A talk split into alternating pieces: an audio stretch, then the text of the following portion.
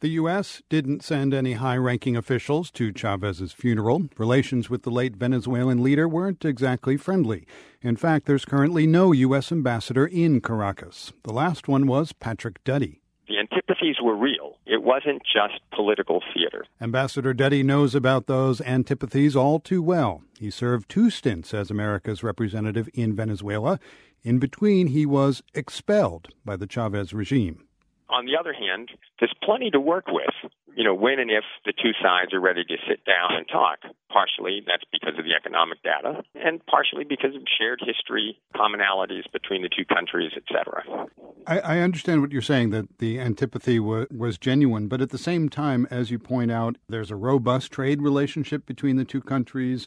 Chavez never stopped selling us oil, and we never stopped buying, you say. Tens of thousands of Venezuelans visit the U.S. each year. We have a shared love of baseball. It seems to me a whole lot of Sturm and Drang that was part of the political culture there, but didn't necessarily hinder things all that much. Although you had to move out when you, when you were kicked out. Yeah, indeed I did. I suppose that it might be fair to underscore that the sharp divide was essentially political. And let me emphasize that uh, I'm a retired Foreign Service officer. I'm I'm no longer in active service and in no way speak for the U.S. government.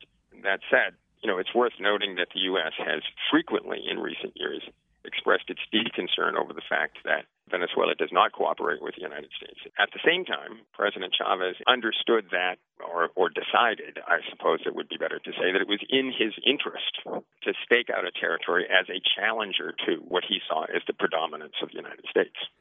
Now, we're certainly speaking about uh, Mr. Chavez from um, the U.S. centric point of view, how, how he affected our relationship and so on.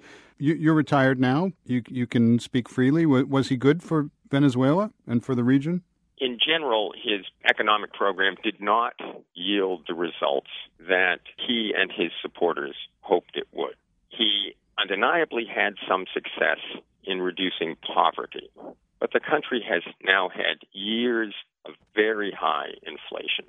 Seen regionally, there was a time when President Chavez's commitment to and advocacy for the poor resonated um, with the poor throughout the region. But at the same time, it was clear, for instance, during the, the global financial crisis, that Venezuela basically fell further and was mired in the crisis longer than most of the other uh, significant economies in Latin America. And I think his economic model in particular lost much of its attraction.